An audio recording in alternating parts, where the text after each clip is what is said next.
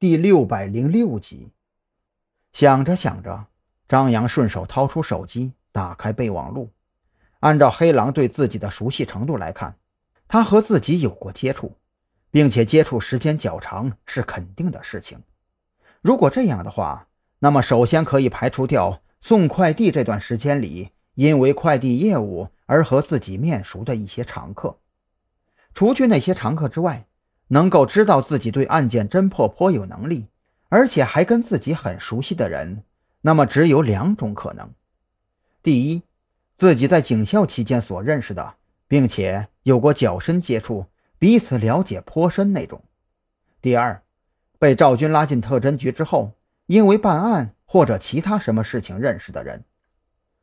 将这两条输入在备忘录里，张扬习惯性点燃了一根香烟。烟雾袅袅升起，他的思绪也随之放飞开来。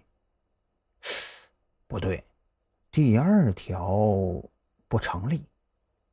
张扬忽然低声呢喃着，将备忘录里的第二条删除殆尽。加入特侦局之后，和自己有过接触的人，要么进去了，要么是刑警或者民警之类的。这些人。都不可能成为黑狼那样的存在，那么唯一的解释就明确了，一定是当年在警校期间认识的人。可是现在回头想想，当年在警校期间，除了老师和同学之外，貌似也没有别的熟人了呀。而那些老师和同学，现在要么继续留校任教，要么去往各地任职。怎么可能和子午会搅和到一起呢？那些可都是跟自己一起站在国旗警徽下庄严宣誓过的兄弟姐妹呀！思绪至此，就像是刹不住车了一样，肆意奔腾。张扬也顾不上抽烟了，任由烟雾不断升腾，在灯光下聚拢又消散。那名医生站在旁边良久。见张扬始终紧皱眉头，面色阴晴不定，他的心理压力也是越来越大。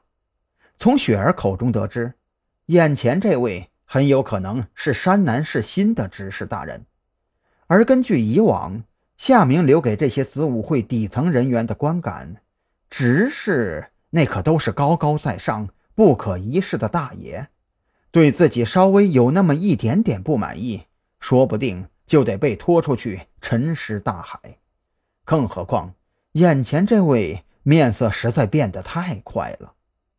心中忐忑之下，医生扭头看了一眼默不作声的雪儿，却发现雪儿压根就没有鸟他，一副你爱咋咋地的模样。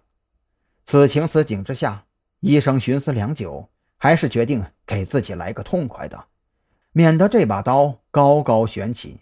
却又不知道落不落下来，更不知道究竟何时会落下来，更加痛苦。呃，张先生，您看，这位姑娘的烧也已经消退了，我给您留了一些药品，上边都写有服用的时间间隔和用量，我是不是可以先走了？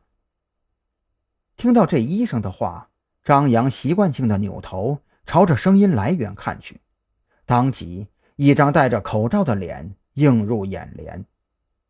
对了，张扬一个机灵站起身来，一巴掌拍在自己的腿上。他想起来自己为何会觉得黑狼的那张脸那么熟悉了，能不熟悉吗？当年警校的校医兼心理辅导师，经常抬头不见低头见的，肯定熟悉呀。尤其是当年他一直戴着口罩。露出眼睛和很小一部分面容，所以从某种角度上来讲，黑狼让张扬感到熟悉的，并不是露出来的脸，而是那双眼睛。